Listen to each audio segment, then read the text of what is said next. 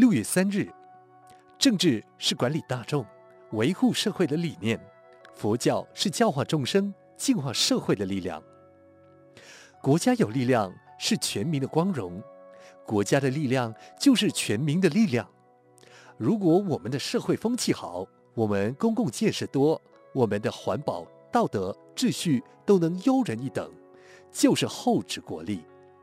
我们现在需要厚植国力的方面很多，如经济、交通、国防、情报、外交、内政，都需要厚植国力。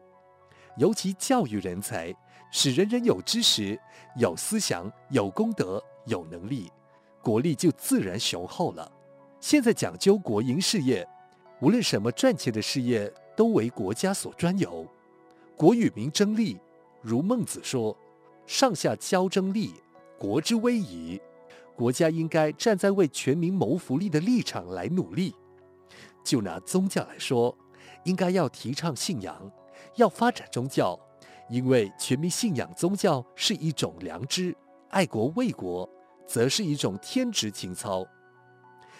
一个国家如果到了国营事业一直亏本，到了国籍都不受国民重视，到了所有国宝纷纷流落国外，而政府只是每年象征性的建立些国民住宅，甚至在高喊国难当头的同时，每年也只是应付式的纪念忠烈祠的国上。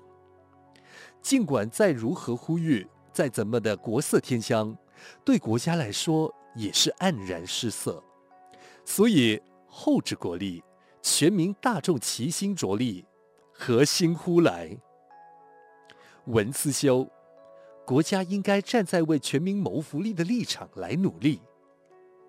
每日同一时段，与你相约有声书香。